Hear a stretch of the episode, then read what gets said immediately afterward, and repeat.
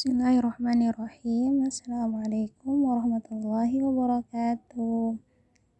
Apa kabar adik-adik TPQ Ibnu Abbas? Semoga semuanya dalam keadaan sehat walafiat. Amin ya rabbal alamin. Adik-adik sekalian, insya Allah pada kesempatan ini kita akan membahas tentang uh, salah satu tentang bersedekah dengan harta yang paling dicintai. Di sini kita akan mengambil satu teladan dari salah seorang sahabat Rasulullah yaitu Abu Talha. Adik-adik sekalian, bersedekah dengan harta yang kita cintai itu sangatlah berat. Karena pada hakikatnya Sifat manusia itu sangat mencintai harta dan enggan mengeluarkannya. Allah Subhanahu wa taala berfirman dalam surah Al-Fajr ayat 20 yang berbunyi Bismillahirrahmanirrahim wa tuhibbunal mala hubban jamma yang artinya dan kamu mencintai harta benda dengan kecintaan yang berlebihan. Ibnu Katsir menafsirkan kata jamma itu dengan eh, dengan beliau menafsirkan dengan kalimat kathiron. Kathiron yang artinya banyak. Itu maksudnya adalah bahwa manusia itu sangat berlebihan dalam mencintai hartanya. Jadi Ibnu Katsir menerjemah mentafsirkan firman Allah yang berbunyi wa tuhibbunal mala hubban jamma. Itu dengan bahwa manusia itu sangat berlebihan dalam mencintai hartanya. Dan dalam ayat lain pun disebutkan yaitu dalam surah Al-Adiyat ayat 8 wa innahu lihubbil khairi lasyadid dan sesungguhnya dia sangat bakhil karena cintanya kepada harta ada dua makna yang ditafsirkan oleh Ibnu Katsir rahimahullah mengenai ayat ini. Yang pertama, Ibnu Katsir menafsirkan bahwa ayat ini maknanya adalah manusia itu sangat cinta pada harta. Dan yang kedua adalah manusia sangat tamak dan bakhil. Tamak dan bakhil maksudnya pelit dengan harta sehingga mencintainya sangat berlebihan. Sehingga jika ada yang bisa mengeluarkan harta yang ia cintai untuk bersedekah, itu sangatlah luar biasa karena pada hakikatnya manusia itu setanya eh, sangat mencintai hartanya dan enggan untuk mengeluarkannya. Jadi barang siapa yang eh, yang sanggup untuk mengeluarkan harta yang sangat ia cintai untuk bersedekah maka itu dia sangatlah luar biasa. Oke. Anas bin Malik radhiyallahu anhu berkata, Abu Talha radhiyallahu anhu adalah orang Ansar yang memiliki banyak harta di kota Madinah. Berupa kebun, berupa kebun kurma. Ada kebun kurma yang paling ia cintai yang bernama Bayroha. Jadi Abu Talha sahabat Nabi itu dia punya banyak kebun kurma di kota Madinah. Namun di antara banyaknya kebunnya kebun kurmanya itu ada satu kebun yang sangat dia cintai yaitu yang bernama Bayroha.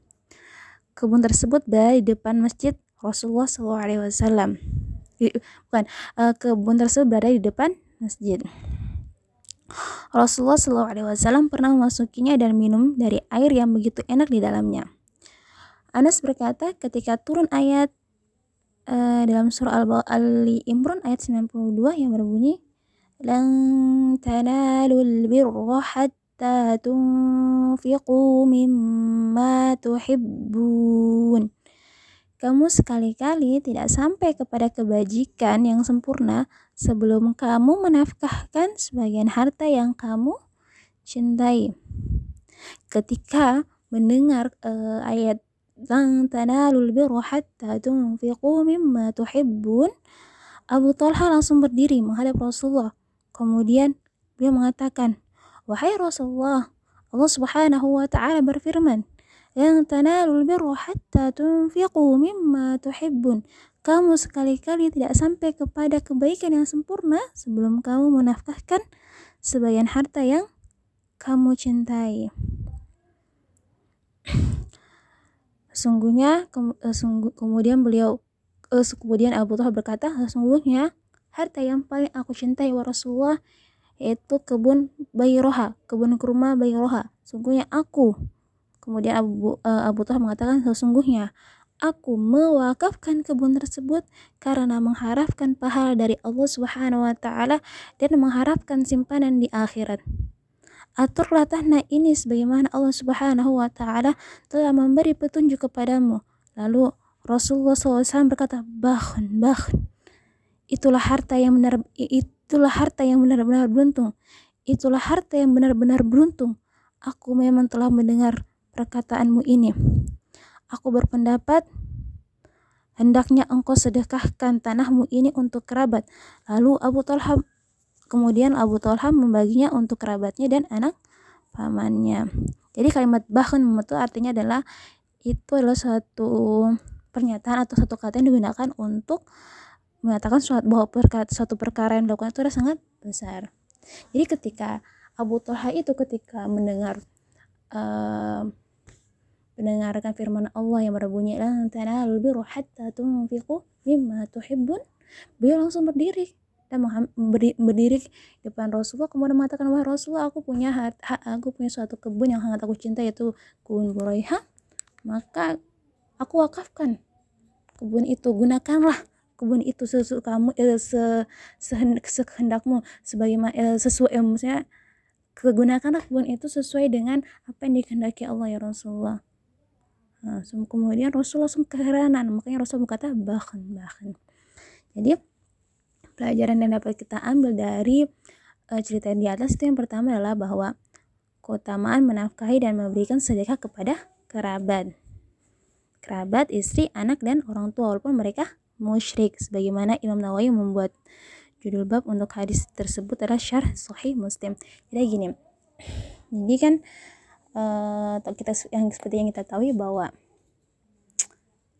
ketika mendengarkan ay uh, ayat lan tanalu birra hatta tunfiqu mimma tuhibbun Abu Talha langsung mewakafkan langsung berdiri dan mewakafkan harta yang paling dia cintai kepada Rasulullah namun Rasulullah mengatakan setelah itu uh, ya Abu Talha lebih baik uh, uh, sebelum engkau mewakafkannya kepada orang lain maksudnya kepada selain keluargamu maka bagikanlah itu kepada sanak saudaramu dulu. Di sini kita bilang ngambil pelajaran bahwa bersedekah itu yang paling utama itu adalah pada kerabat kita sendiri. Nanti kalau sudah kalau kita sudah bersedekah sama kerabat kita sendiri barulah kita bersedekah kepada orang lain.